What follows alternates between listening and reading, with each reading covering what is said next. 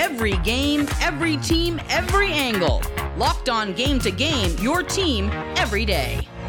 Welcome in, everyone, to Game to Game SEC Edition. I'm Jordan Black. We've got a great slate of week four matchups to break down for you.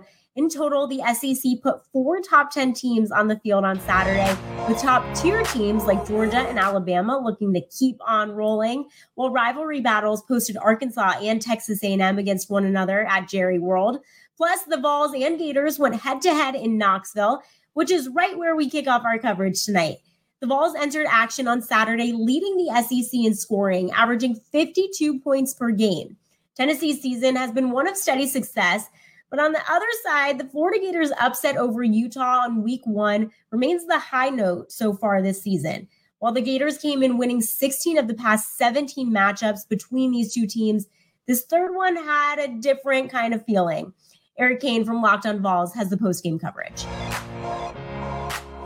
Well, there wouldn't be Tennessee football if it wasn't difficult. Of course, Florida coming back nearly, you know, walking off this field with a win in the remaining seconds, but Kamal Hadden comes down with the interception, preserving a 38 33 win over Florida. Hey guys, I'm your host of Locked On Vols, Eric Kane. Snapping a five game losing skid, Tennessee picks up a win over its rival Florida for the first time since 2016, six years ago to the day that Tennessee picks up this win. Hendon Hooker fan freaking tastic, was phenomenal in this game. 467 yards of total offense by Hooker alone. Anthony Richardson, you knew he would play like an All American against Tennessee because that's how this series works. He accounted for over 500 yards of total offense. It was Anthony Richardson and nobody else for the Gators. Obviously, he is not injured and he came out to play for Florida. But in the end, Tennessee made more plays. Tennessee did well against the run defensively, and Tennessee picked up that win 4 0 heading into the off week before going down to Baton Rouge in two weeks to take on the LSU Tigers. But for the final time here at Neyland Stadium on this night of September the 24th, Tennessee 38. Alabama, excuse me, not Alabama, Florida, arch rival Florida 33. Stay tuned for more Locked On Vols as the week goes on. On the blue and orange side of this SEC battle, the Florida Gators, who now move to 2 and 2 on the season, seem to be in the midst of a year that's about developing this young quarterback in tandem with pursuing wins. Locked on Gators, Brandon Olson explains. Okay, so that was a, a bit of a heart stopper at the end there, but uh man, Florida Gators fought well. Defense just looked horrible. So many mistakes. Trey Dean blown coverage. Amari Burney blown coverage. Trey Dean again blown coverage. Florida Gators looked pretty bad. Um, had a chance to win there, and you know they they they did their thing towards the end. They almost won, um, but yeah, no, it just wasn't great. They covered, so yay, there's that. But Man, Florida. I mean, you know, you have your guy at head coach with Billy Napier. That's a very clear thing you could see by everything with him. Uh, scheme, all good. Talent needs to come up to it. But Florida Gators, you know, futures bright in Gainesville. Two and two, not going to be ranked after this week. But, you know, hell of a season ahead for the Florida Gators. In a defensive battle with zeros on the scoreboard in the second half, Auburn simply needed to find a way to get to three and one. An overtime field goal put the win away and keeps the Tigers season on track. But this was a wild one on the Plains. Zach Blackerby has the post-game takeaways. Auburn Tigers somehow found a way. I'm Zach Blackerby, host of Locked on Auburn. Despite pretty much punting every chance you could possibly have in the second half, the Auburn Tigers edged out a win over the Missouri Tigers to start out SEC play 1 0. One of the weirdest games I've ever seen, including the ending where Missouri was about to score and walk it in, fumbled inches short, and it was a touchback in overtime, and it sealed it.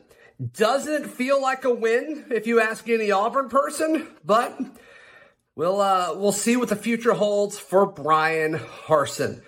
We'll be talking about this game and what it means moving forward every single day on Locked on Auburn, available wherever you get your podcasts. Your team every day.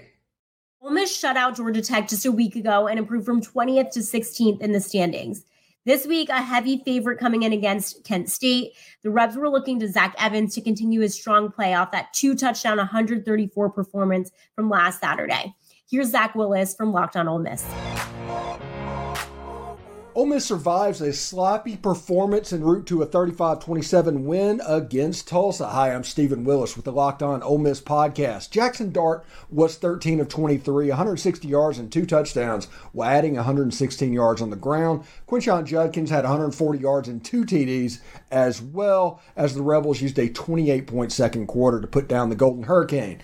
The game was sloppy the whole second half, and you will see people try to talk about how that will be an indicator of the upcoming upcoming games of the season, but you simply can't play that game. This game is always was always going to be a trap. Now, Kentucky, the game the media is hyped up all season, is this weekend.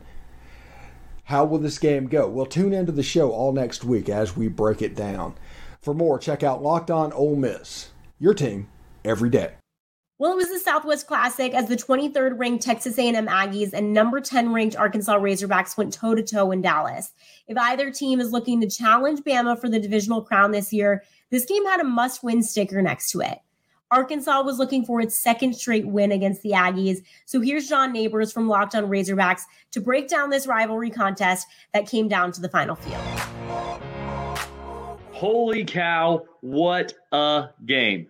Hey everybody, Joey Ikes here with the Locked On Aggies, and the Texas A&M Aggies came out on top in the Southwest Classic, 23 to 21 over the Arkansas Razorbacks in one of the craziest games you will see in college football in any season, much less the 2022 season.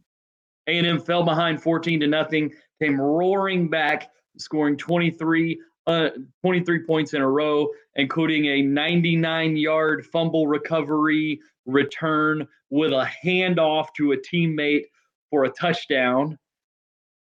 And they were able to essentially hang on through the second half after after coming back, getting getting to 14-13 at halftime, scored 10 points in the third quarter to make it 23 to 14, and were able to hang on through the fourth quarter.